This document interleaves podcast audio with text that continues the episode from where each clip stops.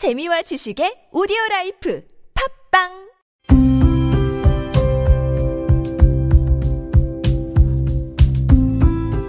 칼럼을 읽어드립니다.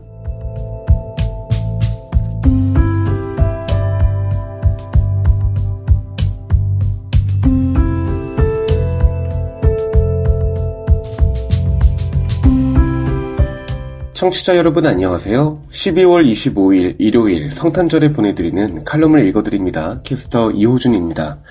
칼럼을 읽어드립니다에서는 여러분과 같이 고민하고 장에게 최신 정보를 담은 글을 골라 전해드리고자 하는데요. 그럼 바로 오늘의 칼럼 만나보시죠.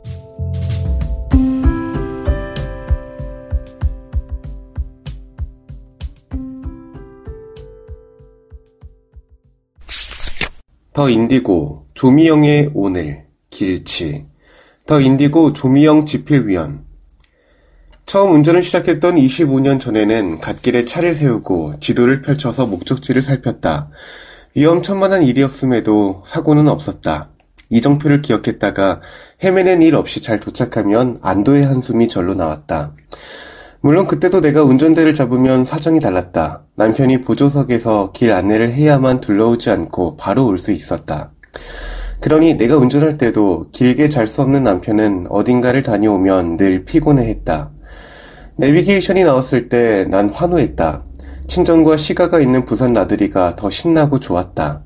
내가 운전하는 동안 맘 놓고 자는 남편을 보니 흐뭇했다. 하지만 갈수록 100m와 50m 등 거리 가늠이 헷갈렸다. 빠져나가는 길이 개 나오거나 진입해야 할 길이 나눠져 있으면 긴장되고 어디로 가야 할지 망설여졌다. 무조건 직진하다 보면 유턴해야 하는 일이 생겼다. 점점 나아지긴 하지만 여전히 초행길은 긴장감이 앞선다. 여기가 어디고? 부산에서 서울집으로 돌아오는 길, 보조석에서 자다 깬 남편이 두리번거리며 물었다. 아, 우리 집으로 잘 가고 있으니까 더 주무셔. 에? 이거 춘천 가는 중앙고속도로 아니야? 웃자다가 이리로 왔노. 몰라. 내비가 시킨 대로 잘 가는 거니까 걱정 마. 아, 이 진짜로 거꾸로만 가도 서울만 가면 되지만 이건 너무 도는데. 더 이상 어쩔 수 없다는 걸 아는 남편은 입을 다물었다. 한참을 오다 보니 병성천이라는 간판이 보인다. 어? 여긴 다니던 길이네. 조카 이름이라서 기억하고 있던 거라 냉큼 말했더니 이건 우리가 20년 이상 다니던 중부 내륙 고속도로잖아. 본인이 달리고 있는 도로 정도는 알면서 가야 되는 거 아니야? 나를 도저히 이해 못하겠다는 표정의 남편을 보니 웃음이 나왔다. 그래. 나는 아는데 남이 모르면 참 답답한 법. 그걸 인정 못하면 같이 살기 힘들지. 어디서부터 어떻게 길이 꼬였는지 모른 채 40여 분 더 늦게 도착한 집이 반가웠다. 금요일이라서 내비가 한산한 길로 안내했던 거라고 말했지만 남편은 믿지 않았다. 평소 길치인 나를 의심하는 것 같아도 대놓고 뭐라 하지 않으니 변명도 해명도 할 수는 없었고 무사히 온 것에 감사했다. 모임에서 이런 얘기를 했더니 평소 똑똑한 이미지의 지인이 나랑 비슷해서 엄청 반가웠다. 목적지로 가는 길이 1번과 2번이 있지만 1번으로 가야만 가능하고 2번으로 갈 때마다 헤매고 다시 돌아 나온다는 게 나는 100번 이해가 되었다. 듣던 사람들은 모두 우습다고 껄껄댔지만 그녀와 나는 충분히 그럴 수 있다고 고개를 끄덕였다. 남들 쉬운 걸 내가 어렵게 느낄 때마다 난 자폐인 아들을 떠올린다. 길치인 내가 초행길 갈 때 느끼는 것처럼 일상이 쉽지 않은 아들이 사는 게 얼마나 힘들고 답답할지 조금은 가늠이 된다. 그래서 뭘 못한다고 구박하던 예전을 반성하며 그럴 수 있다고 생각하면 아들이 사랑스럽다.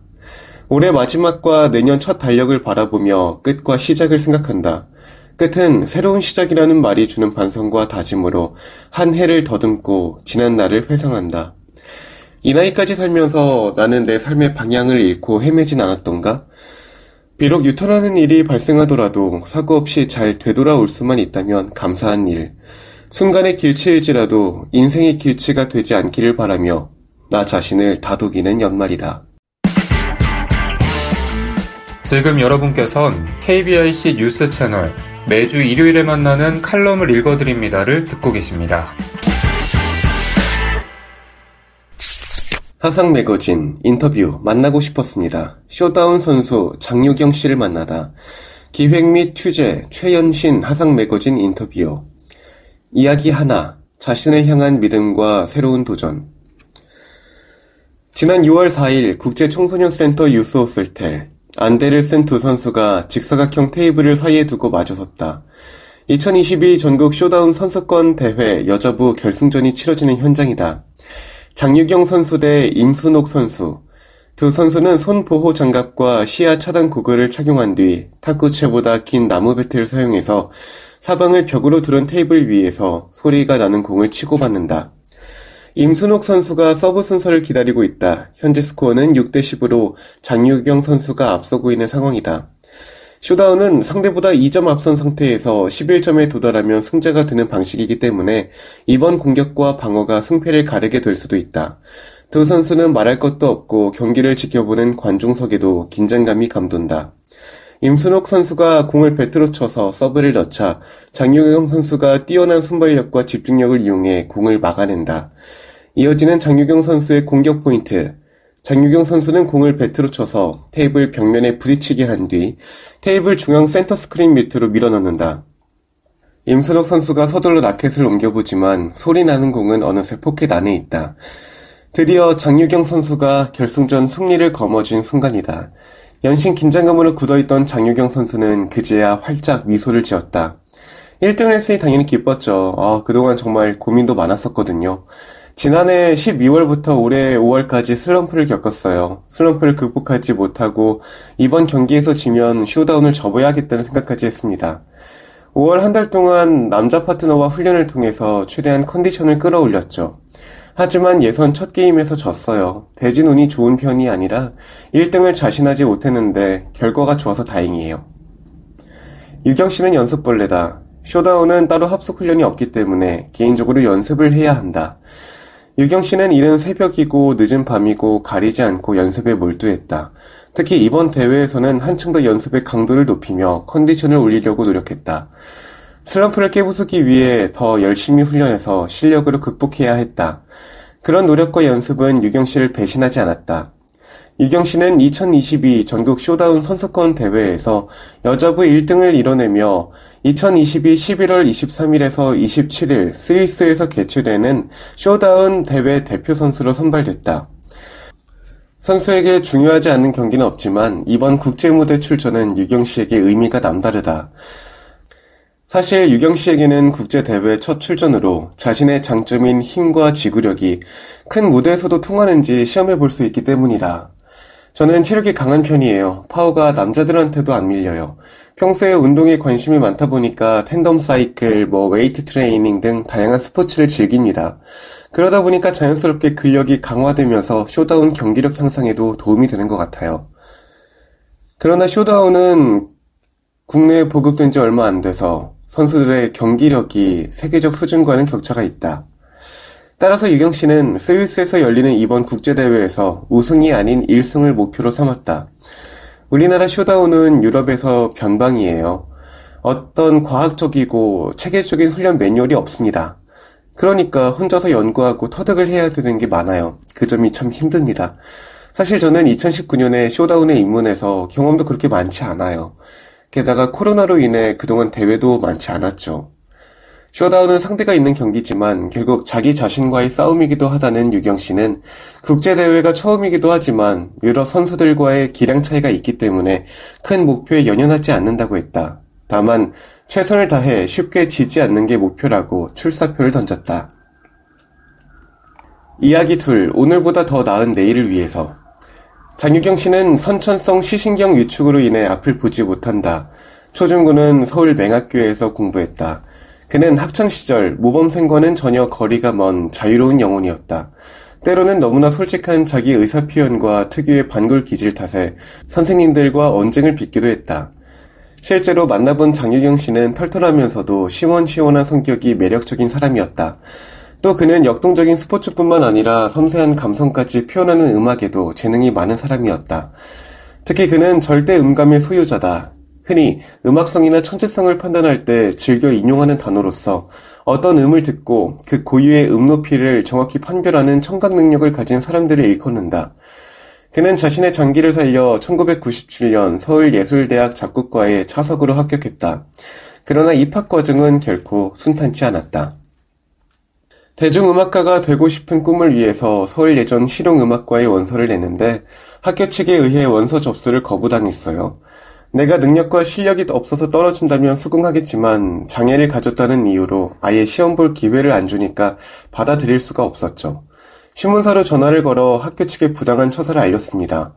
신문에 실린 제 기사를 본 당시 국회의원 한 분이 도움을 주셨어요. 학교 측에 항의를 하고 입학 원서 접수를 요구했죠. 결국 학교 측에서 입학 원서를 받아들였습니다. 1997년 유경 씨는 실기시험에서 높은 점수를 받아 15대 1의 경쟁률을 뚫고 당당히 서울 예전에 합격했다. 입학 후에도 유경 씨는 세상이 보란 듯이 더 열심히 공부에 매진했다. 그 결과 졸업할 때까지 과 수석과 상위권을 놓치지 않았다. 성적은 좋았지만 대학 생활은 녹록지 않았습니다. 시각장애인이 저밖에 없잖아요. 학교도 친구들도 장애인을 어떻게 대해야 하는지 몰랐어요. 저 역시 비장의 친구들과 서로 어떻게 어울려야 하는지 잘 알지 못했고요. 왕따를 당한 적도 있었죠. 그 어려움을 극복하는 방법은 제가 먼저 마음을 여는 것이었어요. 너가 장애인이라는 이유로 무조건 도움받는 걸 당연하게 생각하지 마라. 내가 상처를 받을까봐 하고 싶은 말이 있어도 못한다. 라는 친구들의 솔직한 충고와 조언을 경청하고 나부터 삶의 태도를 바꾸려고 노력했습니다.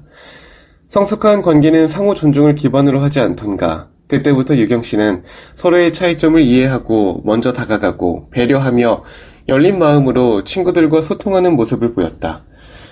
유경 씨는 친구들이 악보를 대필해주는 대신 자신의 청음 능력과 절대 음감의 장점을 살려 친구들의 악보화 작업을 도왔다. 또 맹학교에서 배운 안마 실력을 10분 발휘해서 학업에 지친 친구들의 몸을 풀어주기도 했다. 유경 씨는 일방적으로 도움을 받는 사람에서 누군가에게 좋은 영향력을 주는 사람이 된 것이다.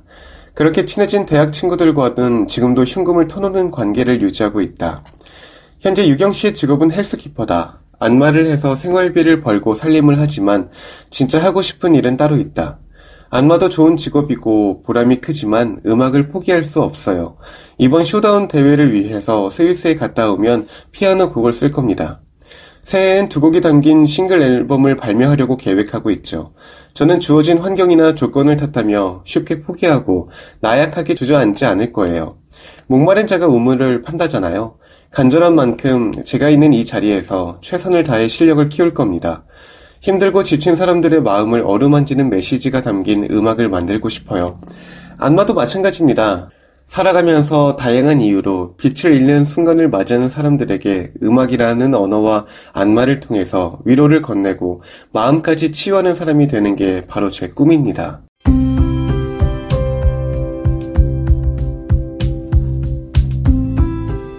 12월 25일 일요일 칼럼을 읽어드립니다. 오늘 준비한 소식은 여기까지입니다. 지금까지 제작의 이창훈, 진행의 이호준이었습니다. 남은 한 해 잘 마무리하시고 내년에도 변함없이 의미 있는 내용으로 여러분과 함께 하겠습니다. 올 한 해도 칼럼을 사랑해 주셔서 고맙습니다.